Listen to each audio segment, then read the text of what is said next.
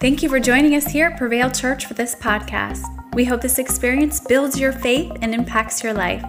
For more information about Prevail Church, visit us online at prevail.tv. Now let's tune in. I have a word that I am excited to share with you all today. Amen. Turn with me to Matthew chapter 17, verses 1 through 8. We're going to read 17, 1 through 8. 17, 1 through 8. If you don't have it, it'll be up on the screen. And it reads Look at that.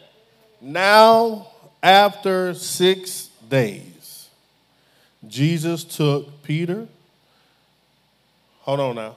After six days, who took them? I just want to make sure we read that correctly, okay? Who took them? Say it loud. Who? Okay, we're all on the same page. Now, the six days, Jesus took Peter, James, and John, his brother, led them up on a high mountain by themselves, and he was transfigured before them. Man, his face shone like the sun, and his clothes became white as the light.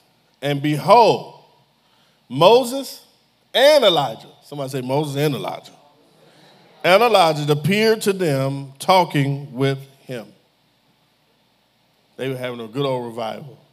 These three had every patriarch, every ounce of their faith and believing and religious experience was in the same place at the same time. This was an incredible moment for them. For them, this is the top of their religious experience. We got Jesus, not just Jesus, but we got Moses and Elijah. But we have revival this weekend. Come on. I bet they ready to throw up flyers, right? Jesus, Moses, and Elijah. Thursday, Friday, Saturday, all night long, we're going in.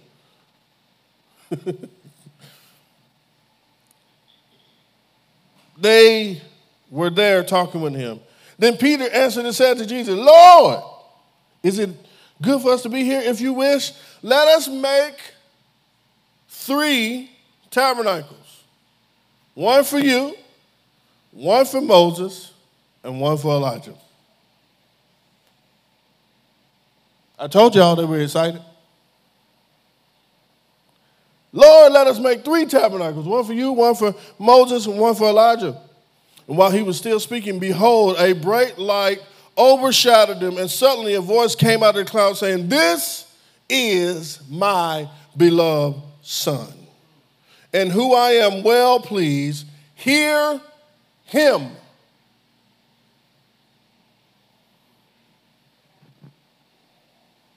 Y'all want me to read that one more time?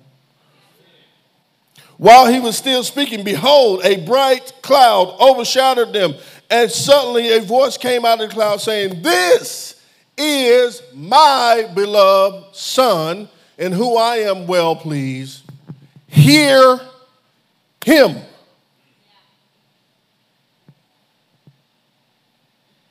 And when the disciples heard it, they fell on their faces and were greatly afraid. But Jesus came and touched him and said, Arise and do not be afraid. And when they had lifted up their eyes, they saw no one but Jesus only. Mm. One Simon preached a message they called Only Jesus. Somebody say, Only Jesus. Amen? Amen. Thank you, Lord. One more time in Jesus' name. Amen. This scripture is incredibly moving because, as I had just talked about, for these three, this is the pinnacle of their religious experience. You have to understand they grew up learning about Moses and Elijah. These are staples, these are cornerstones, so to speak, in their faith. Amen? Moses, well known for leading the children of Israel out of Egypt. Come on.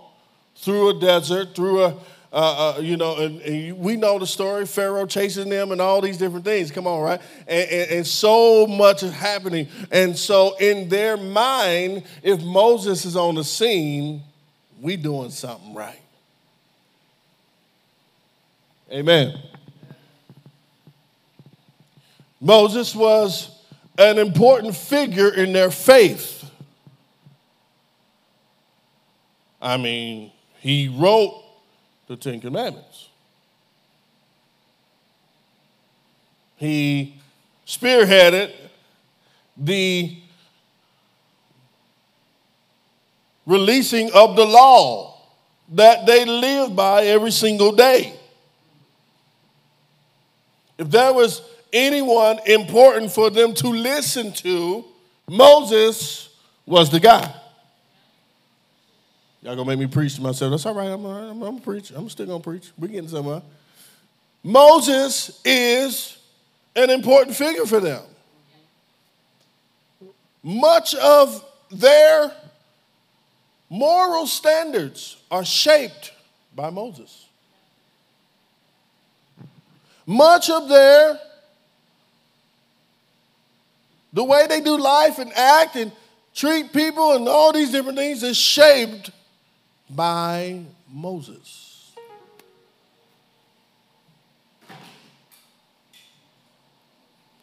So Moses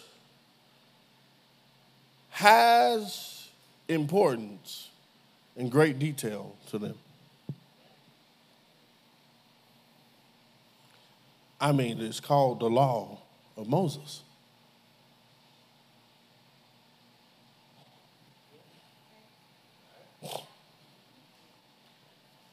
So they assume, oh my God, Jesus transfigured, he's talking to Moses. But we can't forget about Elijah. Somebody say Elijah. A great prophet, come on.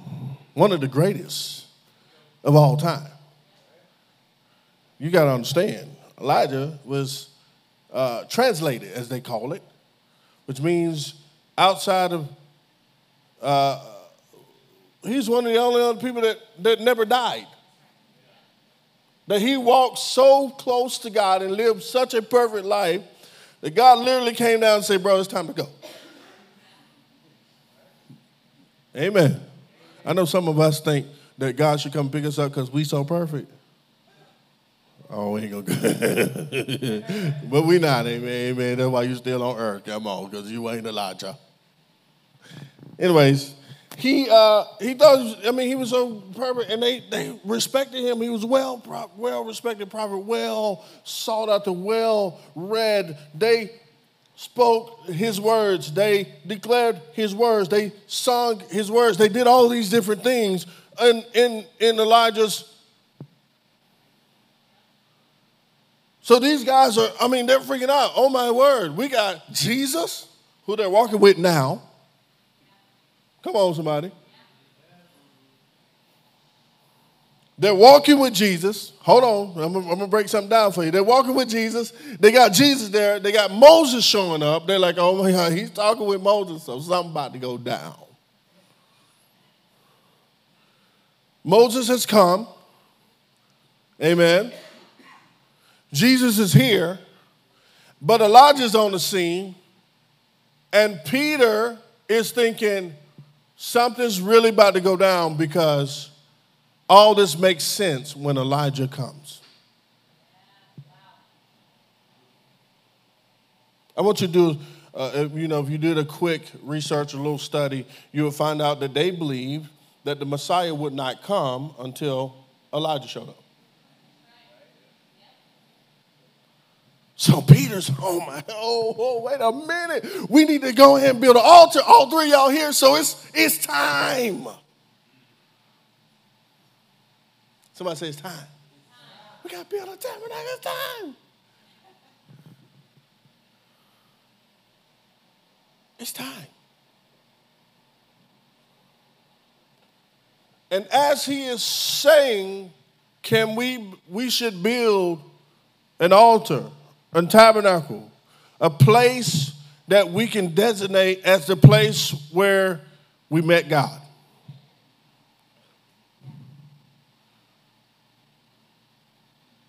As he's saying that,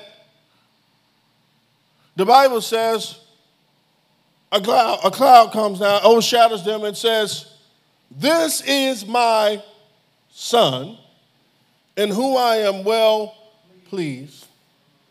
This is my beloved son, Pull am well pleased. Listen, listen to him only. Essentially, is what he said. Hear him.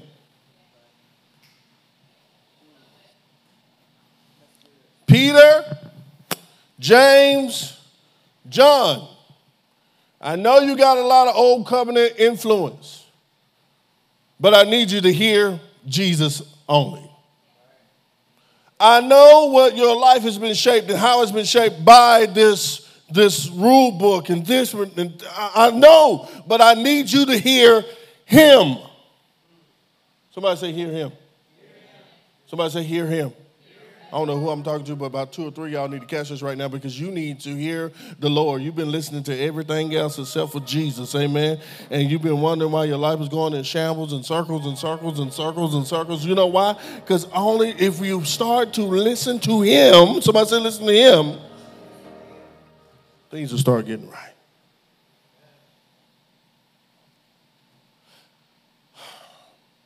But the scripture says, hear Him.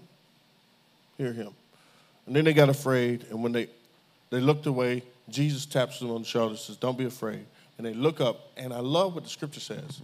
When they looked up, they opened their eyes, they saw no one but Jesus only. Somebody said Jesus only.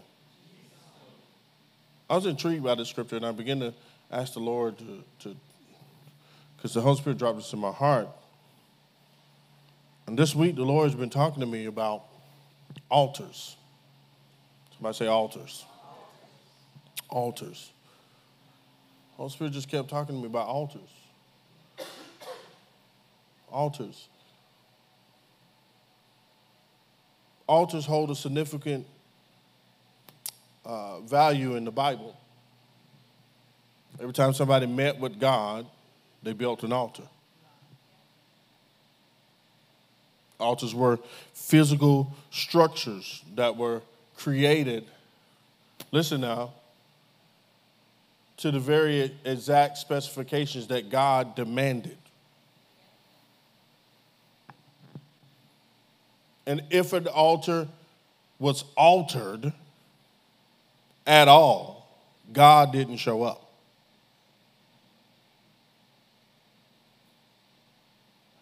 If they did not meet God's standard, he didn't show up. And this is the covenant God had with people. Like, I'm going to give you the specifications of how to build the tabernacle. I'm going to give you the specifications of how to do this, how to do that. And you have to do it exactly how I say.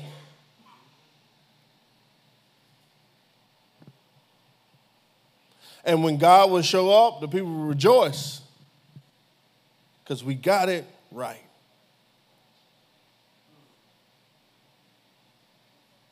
Where we going, Pastor Fred? We're going somewhere. Y'all get ready, get ready, get ready, get ready, get ready, get ready. Somebody say, get ready. It wasn't an altar. It was a, a structure created to meet with God perform certain religious rituals. Namely, uh, they were places of worship, they were for offerings, they were for giving sacrificially. all throughout the Old Testament. Sites where people would meet or devote themselves and connect with God. But the overarching theme for altars became where people would sacrifice for the atonement of their sin. Amen. So they would sacrifice for the atonement of their sin. They would build an altar and they would sacrifice an innocent lamb and they would kill this lamb and then they would leave. The problem is, somebody say the problem. is when they left, their guilty, guilty conscience left with them. They killed a lamb. As I said last week, they slayed a lamb but didn't slay sin. So they killed this innocent lamb and they still walk away guilty. And they would call that I met with God.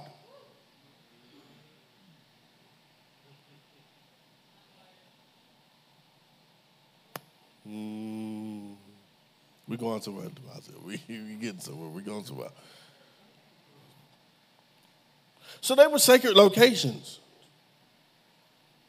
God would specify how the altar should be built, their duties, and even who could approach the altars.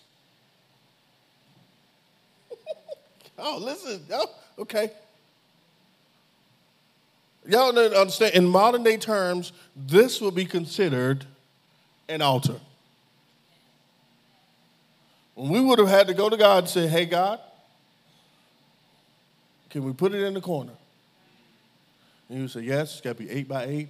You need to cut the corner this way and this, that. And uh, only certain people can get on, on the altar. And when they got on the altar, if they had something wrong with them, make sure you tie a string around their leg because they might die. And you don't need, you can't step on the altar, but somebody need to pull them off if they die. Come on, somebody. That is the Old Testament guy, bro. That he wasn't no joke. Walk up on stage and oh, hey, he's sinning this week. Ah. Get us another pastor. Everybody be all nervous as soon as they come in, walk in. I'm just kidding.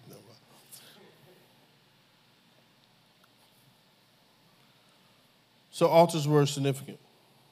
The two most uh, significant altars throughout the Bible are believed to be uh, the one on Mount Sinai, where um,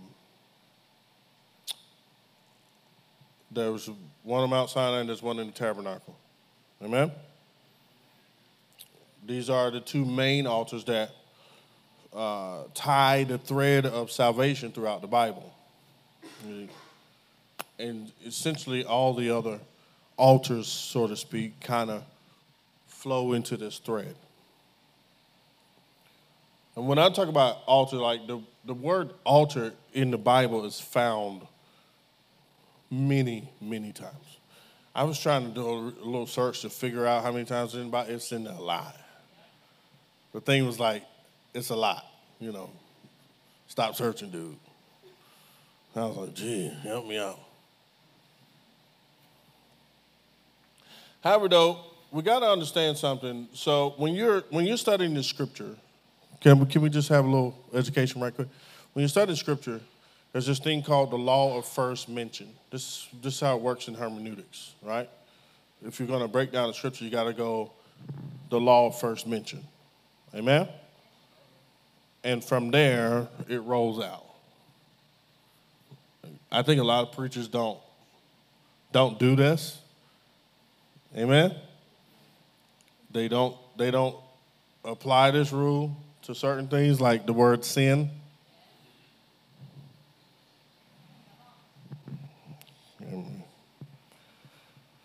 But the law first mentioned Noah constructed the first altar. The word altar appears in the, in the Bible for the first time in Genesis 8 and 20. It says, when Noah stepped out of the ark and construction, altar is a sign of appreciation and praise to God for rescuing his family. Amen?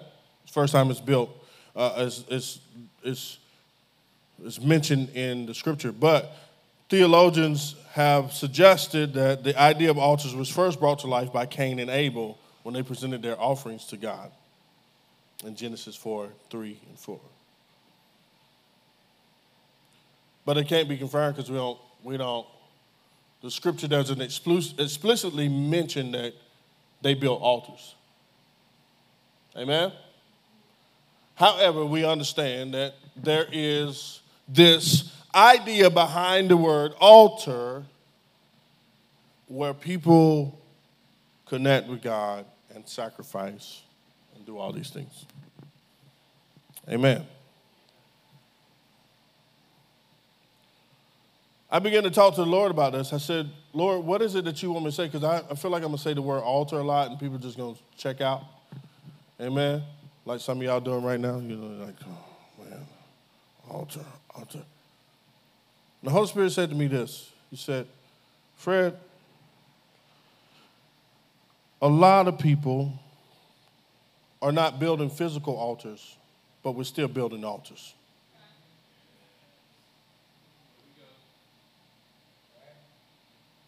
I said, What? Say it again. He said, People are not building physical altars, but they're still building altars.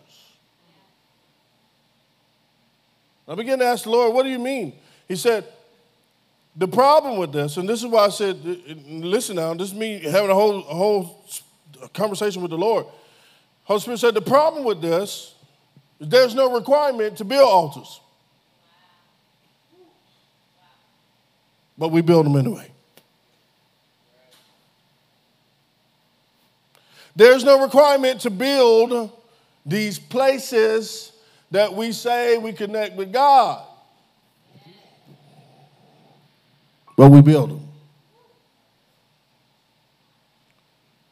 And in our in this new covenant that we're thinking about, and I, I felt like this is important today, and you, you're going to see why because I asked the Lord, I said, give me, give me some specifics here. I need to talk about a few things because you can go a whole different, a lot of different places when you start talking about altars. Amen? And a lot of us, I think we we say, oh, we're gonna put it at the foot of the altar. We're gonna live at the altar. I am submitted, and we cry, and we're noble in our disdain and beat down and self-loathing and all of this stuff that we do to ourselves because we believe that God is calling us, or we gotta give a sacrifice of praise.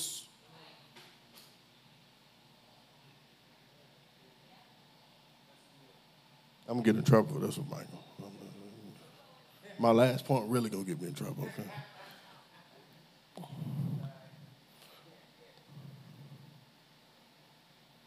And we are not building physical altars, but I believe many of us are still building altars today.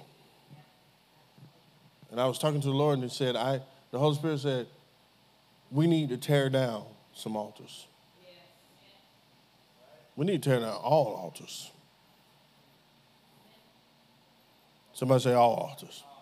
See, the significance of the scripture I read is this for them, their religious experience hinged on these three. But the voice of the Lord said, no. The other two don't matter.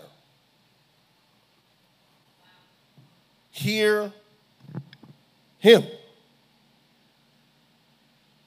Somebody say, hear, hear. him. If you listen to a voice that tells you anything outside of what Jesus would say, you're not listening to Jesus. If your religious experience doesn't look like Jesus, I guarantee you, you're not following Jesus. Oh, y'all better get ready for this one. If the God of your salvation looks different from Jesus, You're serving the wrong God. What do you mean? Well, the Bible says, oh, okay, okay. Jesus says, if you've seen the Father, I mean, if you've seen me, you've seen. I am in him, he is in me. We are one. You want to know what God looks like? Look at Jesus. How does God love people? Well, how did Jesus love people?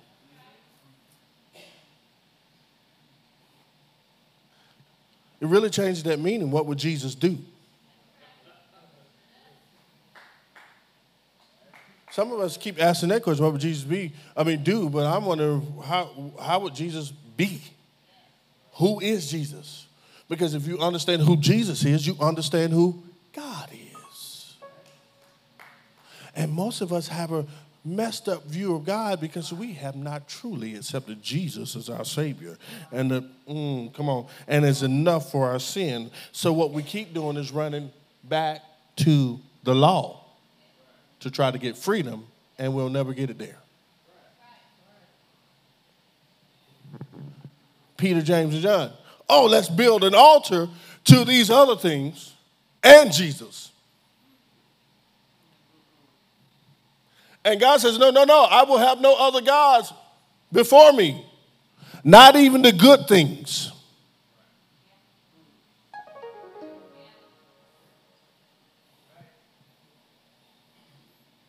Oh, well, you know, I'm just following the Ten Commandments. It ain't God. I'm telling you, I'm gonna get in trouble for that's what it is. Somebody gonna email me. I'm, I'm just gonna bounce it back. I'm gonna create a fake bounce back email. The email address you reach is not.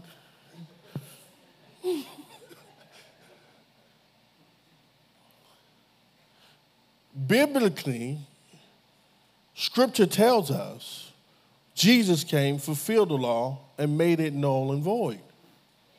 That's, I mean, that's Scripture. But we keep trying to bring this old covenant mindset into a new covenant life.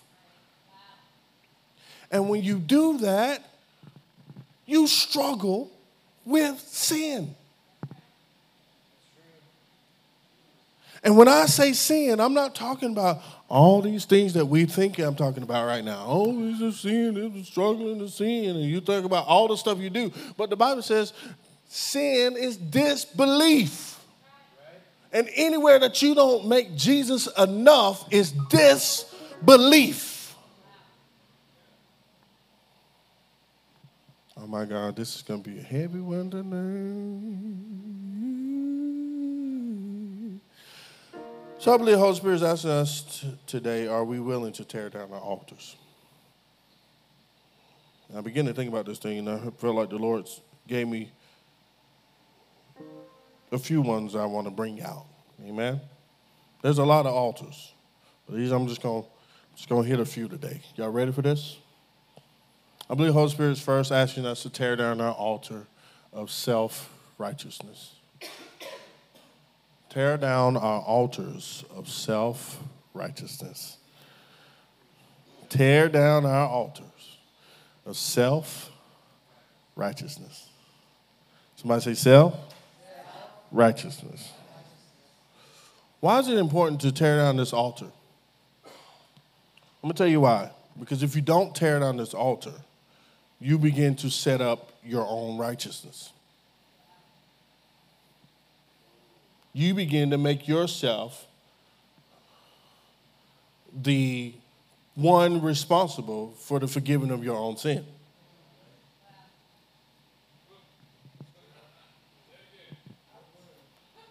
You're essentially looking at the cross and saying, Hold on, Jesus, hold my beer. You hold my beer, Jesus, and watch what I can do for me because I can deliver me better than you can.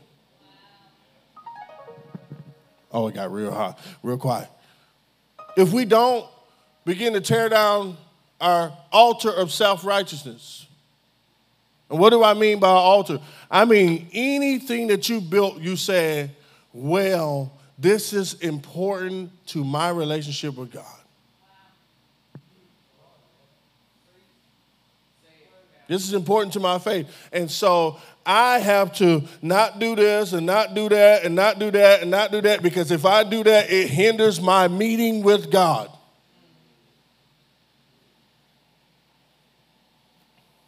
Romans 10 3 says, For not knowing about God's righteousness and seeking to establish their own, they did not subject themselves to the righteousness of God. We have to tear down our altars of self righteousness. And how do we do that? We learn about the righteousness of God. And who is the righteousness of God? Jesus. As Joshua say, it's so simple, it takes church to complicate it. If Jesus is our the righteousness of God, guess what? Mm, y'all ready? Any, if you don't take time to seek and learn and get in, in, in that, you begin to set up your own righteousness. When You set up your own righteousness. It says you don't subject yourself to the righteousness of God.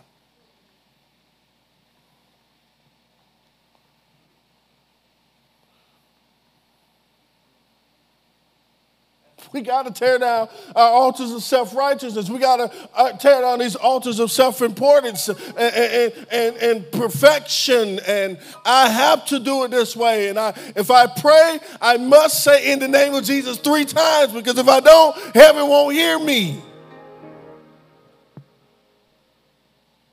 Y'all ain't never done that? I grew up like that. If you didn't end the prayer with in Jesus' name, the devil stole that prayer and gonna do something with it. Like Satan sitting there like, oh, they didn't say, oh, got it. this is the stuff we believe. Y'all laughing because it's funny. You know you did it, probably last night. Woke up in the middle like, man, I didn't say in Jesus' name.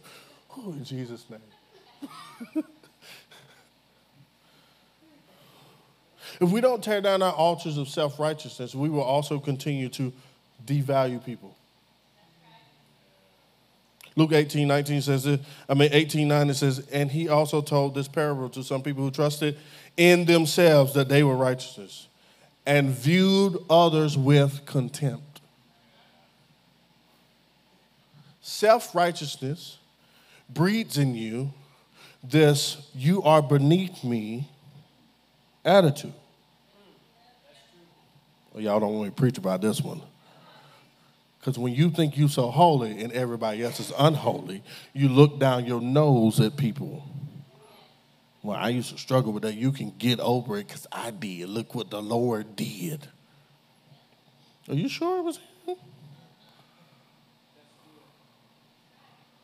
Because if your way of telling people they can get over issues going in their life is because the Lord did it, He did it for me, He could definitely do it for you. And I get it. I understand we say that sometimes, we and, and you know that's necessary. But if it comes from a place of why you still struggling with that, I mean, we should be on past this by now. You've been at church long enough. if he did it with me, he can doubly do it with you. Uh, he didn't take that long with me. Why he taking so long with you? You must don't want it.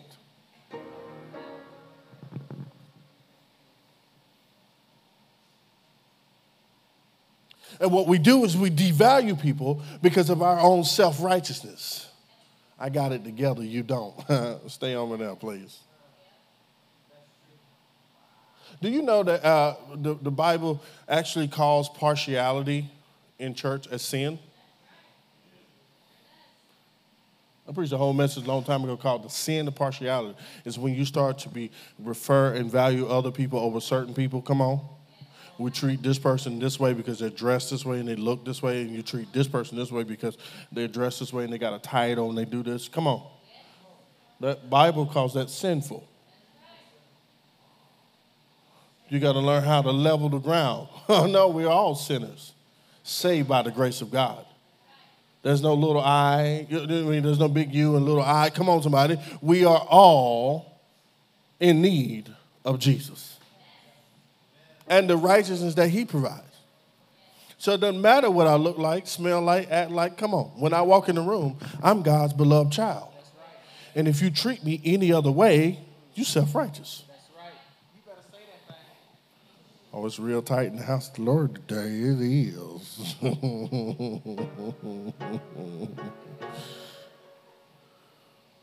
if we don't get rid of self righteousness, this altar of self righteousness, we will deceive ourselves into believing that we don't need Jesus for freedom from sin. We'll deceive ourselves in believing that we can free ourselves from sin. 1 John 1 8, if we say that we have no sin, we are deceiving ourselves and the truth is not in us.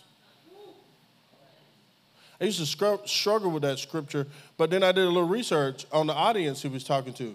These people believe, listen now, believe that flesh was so evil that flesh could not be redeemed. That's what they believe. And this is why he's saying this. And so what they would say is we got to remove flesh and have all spirit. And there's no no sin in spirit. You know, it sounds like some churches today. Right? And God can't use my mortal body. I got to be all spiritual all the time. This is what they believe. And so Paul comes to through, he says, Hey, hey, hey, y'all been listening to these false teachers. If you believe that you have no sin, you have deceived yourself. And the truth is not in you. And he wasn't saying that because they needed to recognize they were sinners. He was saying that because they needed to recognize they needed Jesus.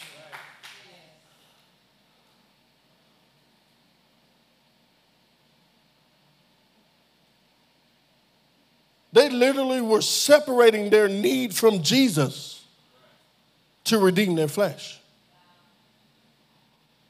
They, listen, these people believe that God was spirit and was so good that he couldn't come in the form of a flesh.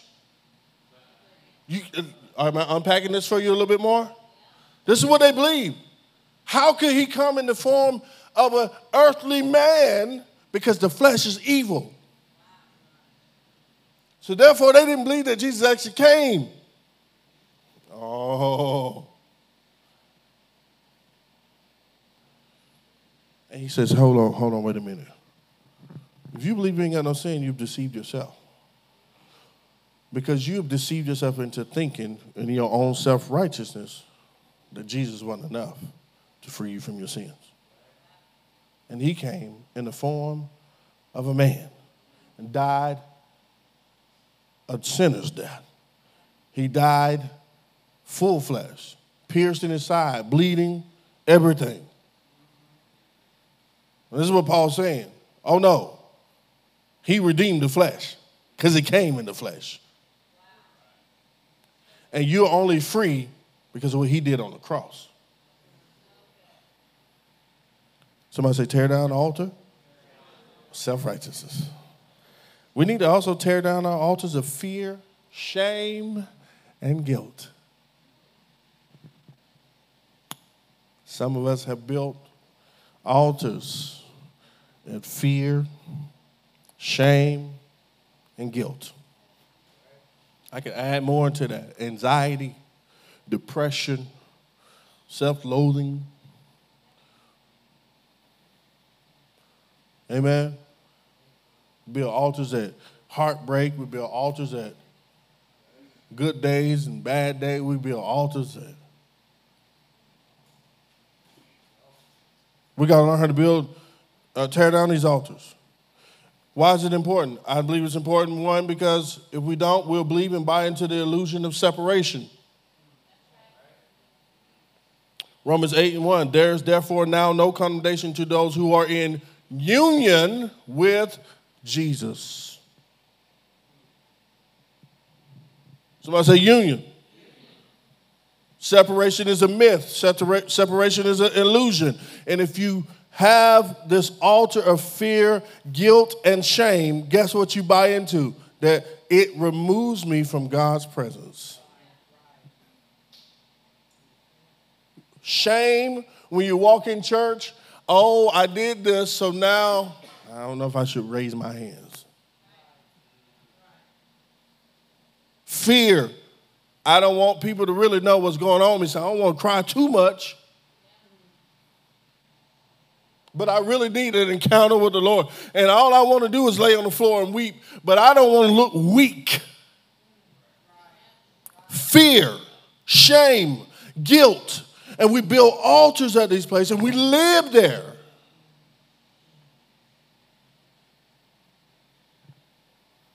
And we got to tear down these altars because it creates an illusion of separation. I want you to hear me and hear me clearly. God wants to embrace you with all your fears, with all your shamefulness, and with all your guiltiness. Because in his embrace is where freedom is found.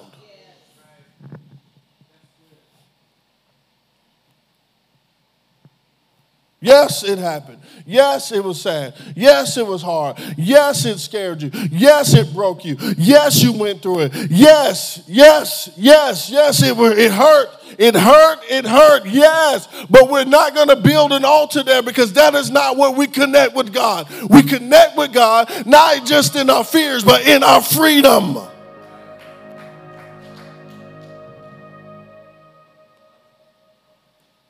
But we will build an altar at the point of our pain.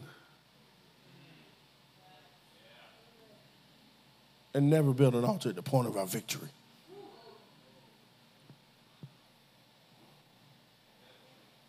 If we don't tear down this altar of fear, shame, and guilt, we will never believe that we have been forgiven of all sins.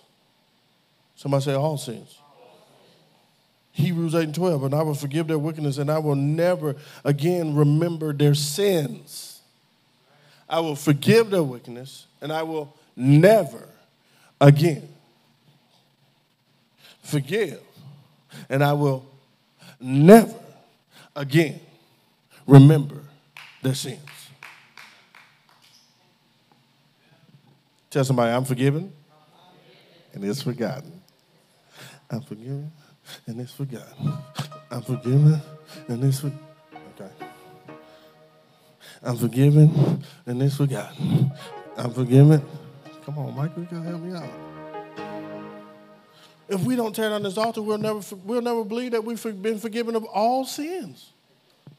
And I said all sins. Somebody say all. all. Well, what, Fred, what you talking about all? Well, what did you do last night? What you believe is simple forgive me. Guess what? Whatever you do next week, when you cuss that woman out at the stoplight, you know, anybody. Please, Mackenzie up there raising her hand. Praise the Lord. I'm just going, she slipped her hand like, you already forgiven. Somebody say, I'm already forgiven. Already forgiven. See, fear and shame will have you, and guilt will keep you in this cycle of believing that God doesn't forgive you. Guilt is literally you saying, I'm not forgiven.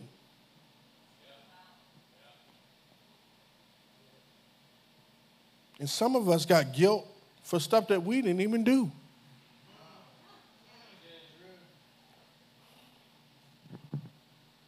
This is the process of trauma. Because trauma, listen, people who will traumatize you will make, make you believe that you did something wrong you didn't. And you'll be walking around living out of that trauma. And you ain't ever do nothing wrong. And they broke you because they are broken. And they need freedom but you can't free them. God has to. Amen. Y'all have to pray for me because I'll be like, Lord, don't worry about them. Just, just move on. they don't want it.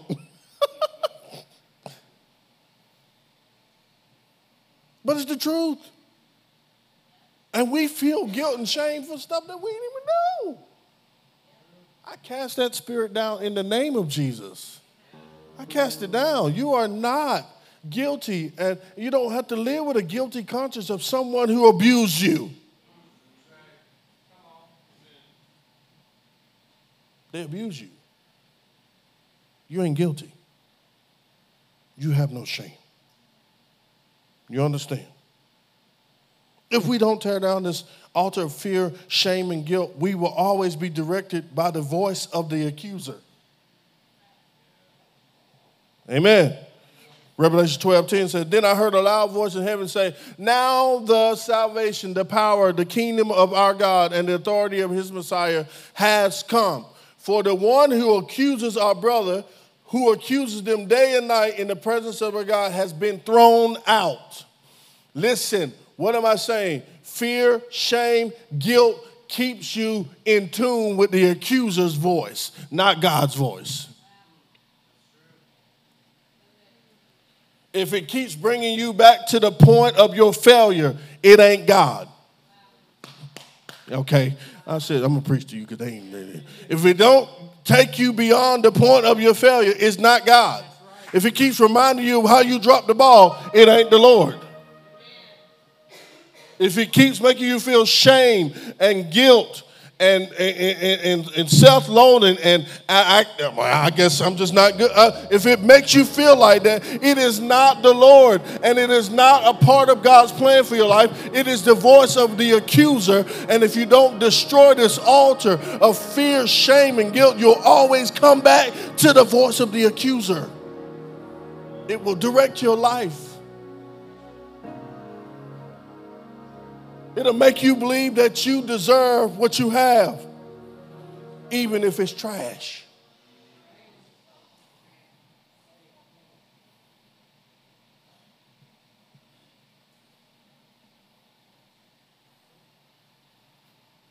Well, God ain't gonna bless me with a good man. Why? Why you believe that? Voice of the accuser. Because you think I deserve to be treated bad. Because I messed this up. I did this, and obviously this is this is my pathway. The devil's a liar. Amen. The devil's a liar, your mama's a liar, your dad is a liar, everybody who told you that is a liar. You deserve God's best at all times. And the voice of the accuser, need, you need got, you got to shut that thing down because if you don't get out of this fear, shame, and guilt,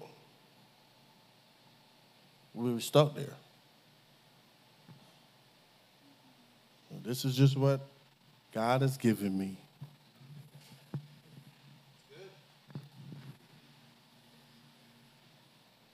No. You may not see the miracle now, but you need to still declare the miracle. See, what we need to learn how to declare the miracle until we see it. Man, I'm tired of declaring. Well, keep on declaring. Because God's word is yes and amen. And if you haven't seen yes and amen, come on, somebody. Oh, I know I'll get in trouble for this because, you know, people want to say, well, you just got to sit down and take it because that's what the Lord will is. Show me that in the scripture. It's yes and amen. The promise of the Lord, uh, yes and amen. God, can I be healed? Yes. Amen. God, can I be set free? Yes. Amen. It's, it's, it's God's call and response. God, do I have to keep going down this, this road? Are you, can you set me free from these desires? Yes. Amen. His answer is yes. Your answer is amen. God, can you show up on my behalf and help me with these financial struggles? Yes. Amen. Is there light at the end of the tunnel? Yes. Yes. Amen. Am I going to keep going around this circle? And will I ever be free? Yes. Amen.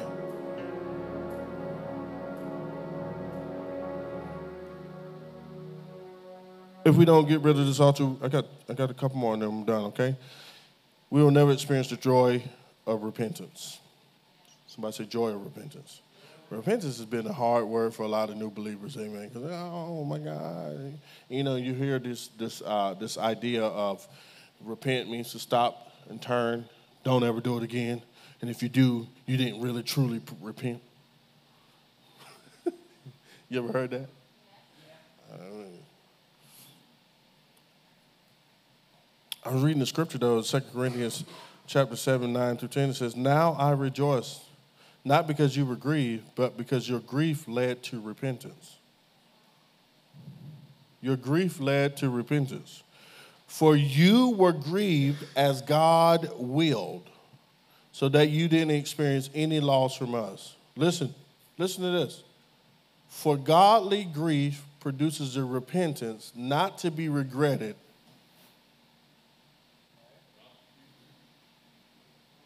Godly grief produces a repentance not to be regretted. Can I say something here? If the repentance you are doing leaves you with regret, it ain't godly. Godly grief leads you to repentance, not to be regretted and leading to salvation, but worldly grief produces death.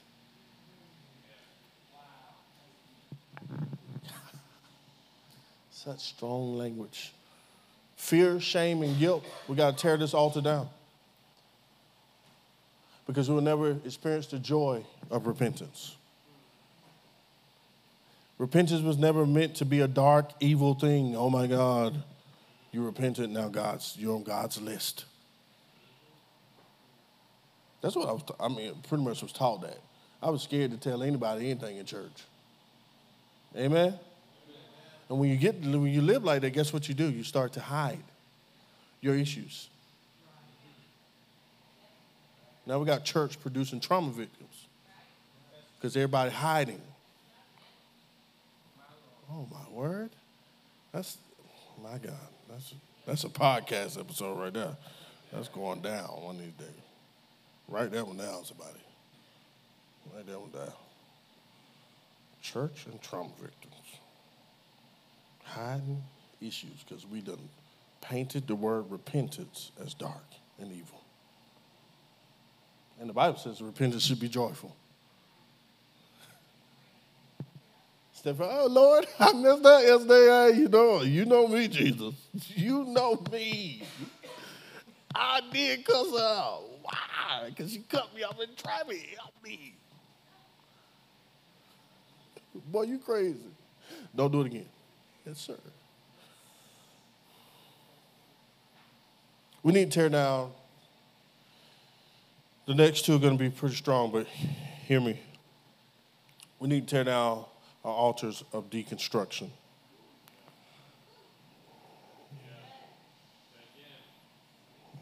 Deconstruction has been a popular term in Christianity for a little bit now.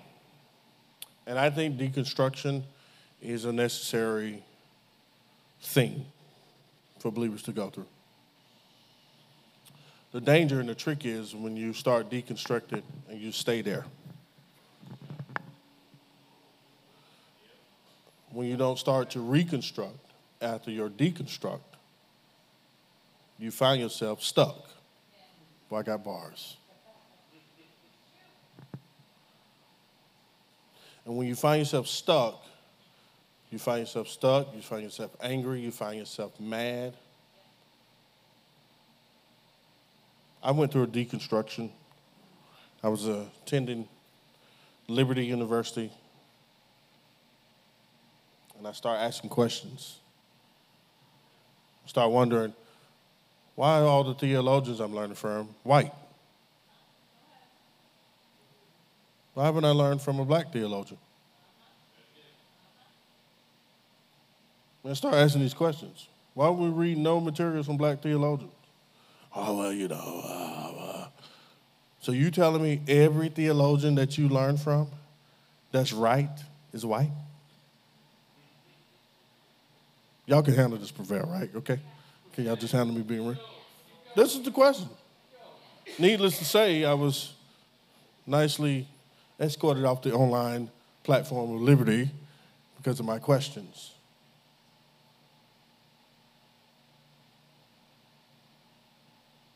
Deconstruction is good, and I went through a deconstruction during the pandemic. I was, I was, I was, I was struggling in a lot of ways with this whole Christianity and his faith. Why, why, if, why would Jesus cause so much grief for the black community?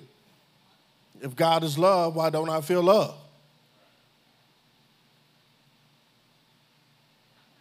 Well, y'all don't y'all don't hear this. Y'all want to hear this truth? Why is the church that I've given my life to silent when I'm watching my brothers beat on national television. And then they call themselves followers of Jesus. I love Jesus. why is the term Black Lives Matter such a problem for people? And why is it that all of a sudden we can't use reason when we hear that term? Soon somebody says that, we got to make it political instead of what it actually means that black lives matter. Oh, I'm gonna get in trouble for this one. I know I am. But this is my deconstruction. I had to go through this. Why? God, why? Why is it? Why is it? And then I start asking questions like, why would you kill all these people in the Bible? Why would you do these horrible things? Why would you let people go and rape women and children and call yourself good?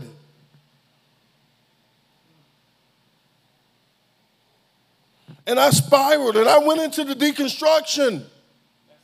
But you know what I found? Grace. I found new covenant. I found where the Word of God says if you really want to know what God looks like, look at Jesus.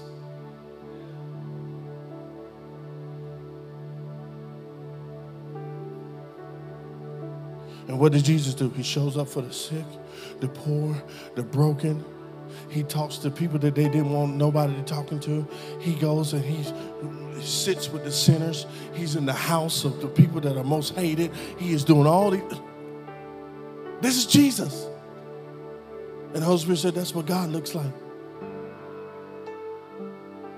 But God is so good and so sovereign and so so so awesome that he would also let his people misrepresent him.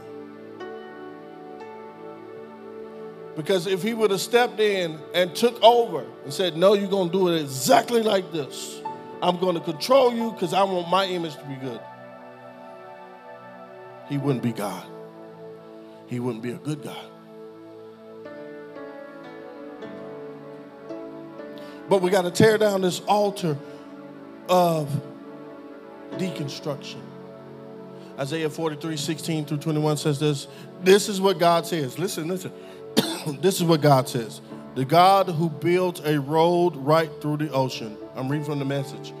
Who carves a path through pounding waves the God who summons horses and chariots and armies. They lie down and they can't get up. They're snuffed out like so many candles. Listen to this. Forget about what's happened. Don't keep going over old history. Tear down your altar of deconstruction. Don't keep going over old history. I know it hurts. And yes, people suck. And yes, they taught me on white theology. And yes, I had to unlearn a lot of things that I thought was true that wasn't actually true. And yes, but don't keep going over old history. Be alert, be present. I'm about to do something brand new. There is a new covenant, there is a new thing. I'm doing something brand new. It's bursting out. Don't you see it? There it is. I'm making a road through the desert, rivers in the badlands. Wild animals would say thank you, and coyotes and the buzzards. And because I provided water in the deserts, river through the sun-baked earth, drinking water for the people I chose, the people I made, especially for myself. A, a people custom made to praise me. We got to burn down this altar of deconstruction because if we don't, we will never experience the newness of God. We got to tear it down. And the Lord spoke to me, and I was, I, am telling you, I got one more to say before I, because I don't want to end here. But the Lord spoke to me and said, Some of us are stuck in deconstruction.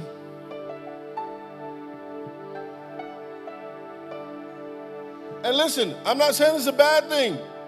It's good to deconstruct. Because some of the stuff that we learn is trash. Not some, a lot.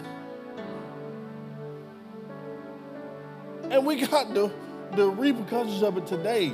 Our minds are messed up because we were taught something that was not true about God.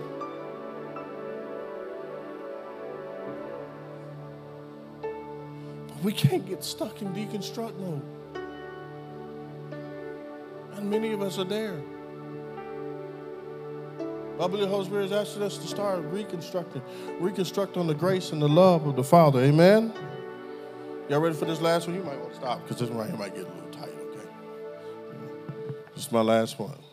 We got to tear down our altars of Christian nationalism. I'm going to say it in the mic real good so the people online can hear me. We got to tear down our altars of Christian nationalism. Jesus didn't die so America could be a Christian nation.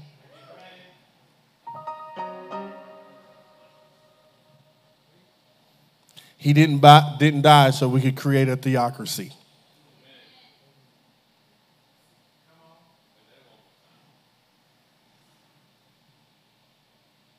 Why is it important that we, did, we, we tear down this altar? If we don't, we'll never experience the beautiful tapestry uh, of God's diversity. Galatians 3:28 there is neither Jew nor Greek there's neither slave nor free there's no male or female for you are all one in Christ. In Christ there is beautiful diversity. We are not the same. And it is okay. Amen.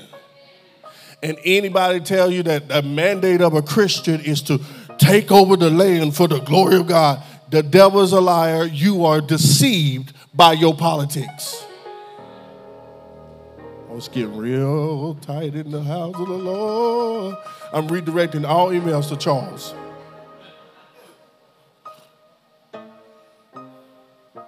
Some of us are so, listen, you're not devoted to God, you're devoted to your politics.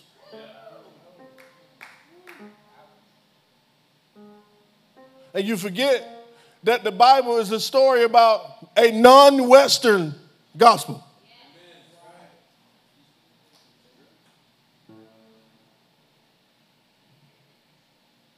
Some of us think that the Bible was written five years ago in America. They did not write the Bible in America. It was not found in America. We're so locked into our Christian nationalism, we cannot reach the world around us. Because we push away anything that don't look like what we think it should look like. It's getting real quiet in here.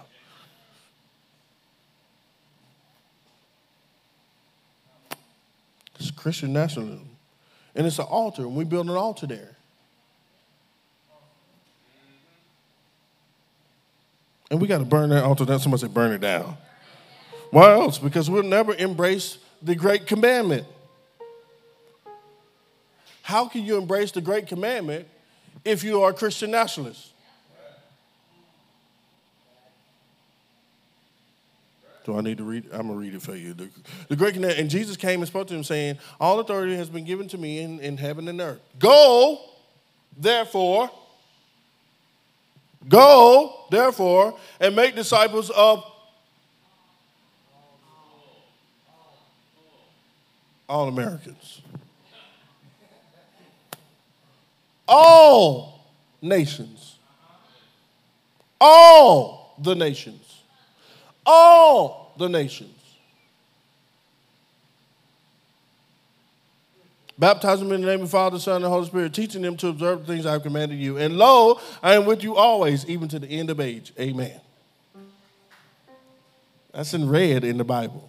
Jesus said it. So if Jesus said it, then why are we acting like God only loves America?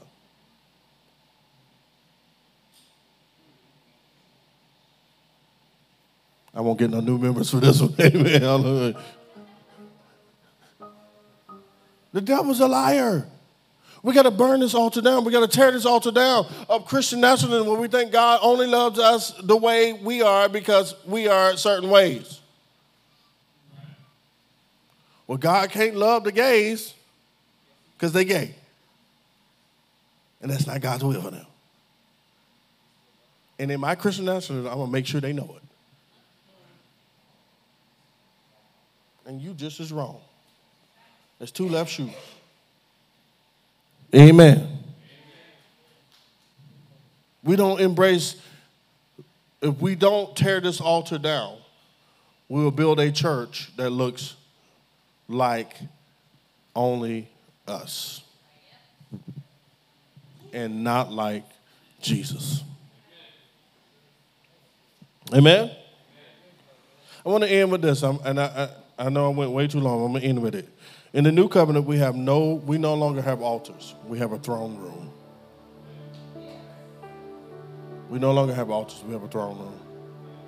Hebrews 4 and 14 says this through 16 says, Seeing that we then have a great high priest who has passed through the heavens, Jesus, the Son of God, let us hold fast our confession. For we do not have a high priest who cannot sympathize with our weaknesses. You don't have to build an altar to your weaknesses anymore. So you got a high priest that sympathizes with your weaknesses. Amen? But was in all points tempted as we are, yet without sin. Let us therefore come boldly to the throne of grace, that we may obtain mercy and find grace to help in time of need. We no longer have altars, we have a throne room. Somebody say throne room. And in this room, we have confidence. You ain't got to hold your head down, you can hold your head high. Amen. You ain't got to be broken and beat down. You can be broken and still stand up. You have confidence. No matter the cracks in your surface, God still sees you as whole.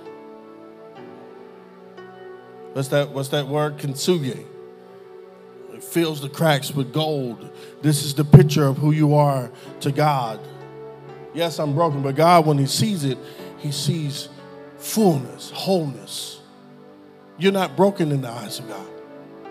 You feel broken, but you're not broken. And this is why you can come boldly. You can come with confidence because I know my God sees me. In this room, we encounter grace. Somebody say grace. Grace is the free and unmerited favor of God. Let us come, therefore, to the throne room of free and unmerited favor of God. Let us come to the throne room of grace.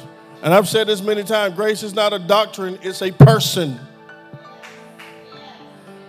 Let us come to the throne room of Jesus. Let us stand face to face with our Savior, the one who gives us free, unmerited favor with God. In this room, we encounter grace. And in this room, we obtain mercy. Somebody say mercy. I love the word mercy. Because mercy is forgiveness or compassion shown towards someone. Listen, it's mercy uh, and compassion shown towards someone when you have the ability and the power to punish them.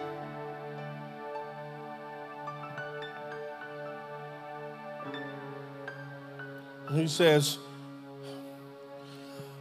we have a throne room now that we walk into and we secure the forgiveness and the compassion from the one who could punish us.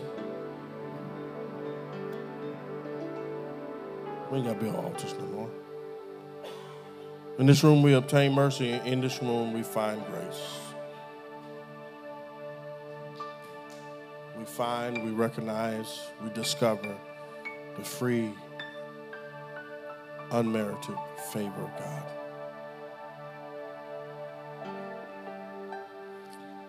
I love this because when you think about obtaining mercy, when you walk in this room, you understand. Here's this is where I picture this throne room. I walk into this room. I know who I am. I know my mess ups. I know my hang ups. I know my shortcomings, my downfalls. And I walk in there expecting to be punished. But I come and I obtain mercy.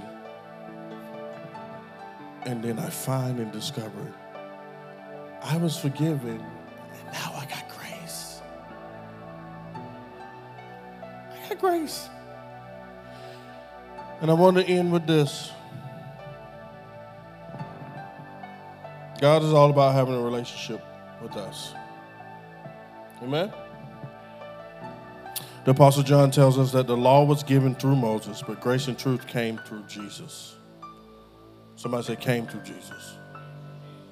The law was given, grace came. The law was given. This is knowing that the law was given implies there's a sense of distance, and in contrast, grace is there is no distance I'm going to come after you. Grace is per, is a person. It's personal. We live in a new covenant, and you don't have to stay at the altars of past failures, unforgiveness, anxiety. Name it. You ain't got to stay at those altars.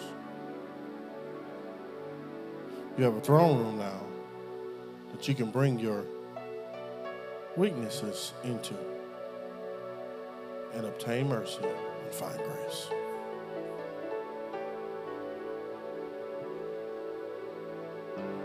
I said a lot of things to say today that I feel like the Holy Spirit says some of us have left and have made camp at the altar of defeat, the altar of failure, the altar of shame, the altar of guilt, the altar of I'm not enough, the altar I'll never forgive them, the altar of I can't believe this happened to me again, the altar of I deserve this, the altar of this will never turn around, the altar of I'll never see a greater day. And some of us have made camp there and we are living there. And we keep meeting God at the point of our pain. And the Holy Spirit says, No, no, no. Tell them I want them to walk away from the altar of the shame and the guilt and the fear and the discontentment. I want them to walk away from that and I want them to come to the throne room boldly. Somebody say boldly. Can you stand with me?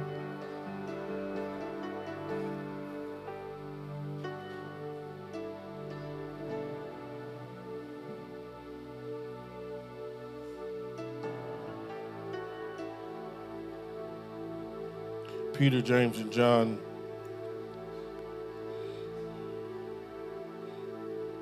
thought the pinnacle of their religious experience would be to build an altar to all the things that they believed to be cornerstones of their faith. But God said, there's only one thing that matters. That's Jesus. Before you build an altar, I will remove those things. Because I don't want you to build an altar to another God outside of me.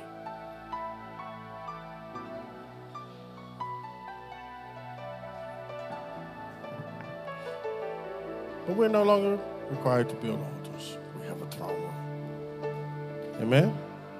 Somebody say a throne room. Can you close your eyes, bow your heads? I just want to pray for us. Say, Pastor Fred, you talking to me today. You talking good. That was good. I need that, and I need a little bit of prayer before we leave. Just do me a favor, if you can, slip your hands in the air. Just let me see your hand. Yep. Amen. Thank you, Lord, for those who lift their hands and say, you know, Jesus,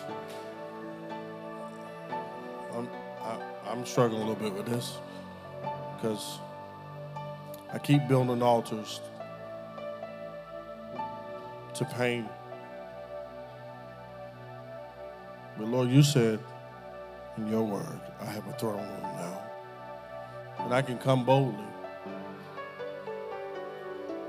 And God, I pray for confidence of your people. Here's the beautiful thing, people, is you don't need a specific place now. The throne room is dwelling inside you. Everywhere you go, you carry the throne room of God. So whenever you're facing a tough thing, you can walk into the throne room with confidence, obtain mercy, and find grace. Amen? Thank you, Lord, because we need to encounter you. I pray, God, that we would embrace this new covenant. Thank you for Holy Spirit for speaking through me today. I've said a lot of words. I've spoken a long time. But I thank you, God, that we would let these words stay with us. In Jesus' name. Somebody say, in Jesus' name. Amen. Thank you for joining us here at Prevail Church for this podcast. We hope this experience builds your faith and impacts your life. For more information about Prevail Church, visit us online at prevail.tv. Now let's tune in.